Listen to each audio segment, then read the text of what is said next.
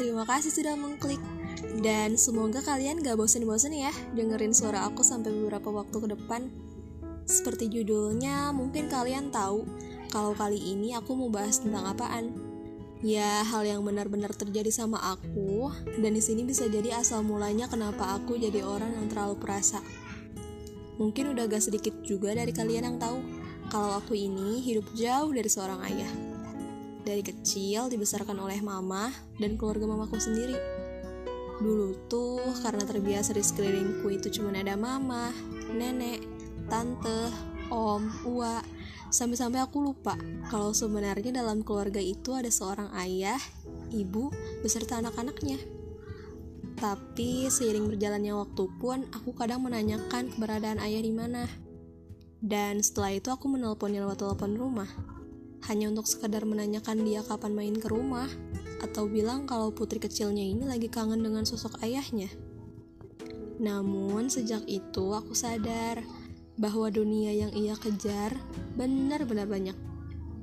Jadi dia sampai gak punya waktu untuk sekedar mampir. Aku tuh sering juga suka lihat keakraban anak yang lain dengan ayahnya sendiri, yang anaknya diperlakukan bagai putri raja. Main bola di teras rumah, bercanda, digendong, diberi pujian, diajak ke mana pun ayahnya pergi, dan selalu diutamakan dalam apa pun untuk anaknya. Atau kayak ngelihat anaknya ngerengek ke ayahnya sendiri minta sesuatu ayah ayah aku mau itu kayak gitu. Bahkan di umur yang terbilang masih muda banget aku harus buang jauh-jauh rasa itu aku selalu berpikiran kalau aku juga dapat kok perlakuan yang sama kayak anak yang lain walau dapat dari sosok yang lain juga seperti om, uwa, pak guru, atau tetangga yang benar-benar memperlakukanku seperti anaknya juga. Iya, aku gak kekurangan kasih sayang kok. Di mana-mana aku bisa merasakannya, bahkan dari mamaku sendiri. Aku senang saat di mana ayah datang ke rumah.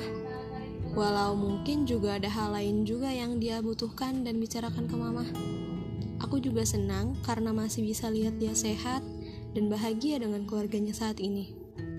Walau inner child aku udah terbentuk dari lama, Terlalu sering juga aku merasakan hal aneh, kecewa, tidak terima dengan kenyataan bahwa aku ini gak mendapatkan perlakuan yang sama darinya seperti ke anak-anaknya yang lain. Tapi aku juga gak bisa memaksakan buat minta hak yang sama kan, karena semuanya udah berbeda jalan ceritanya. Jadi inilah cemburu yang paling dalam bagiku ayah.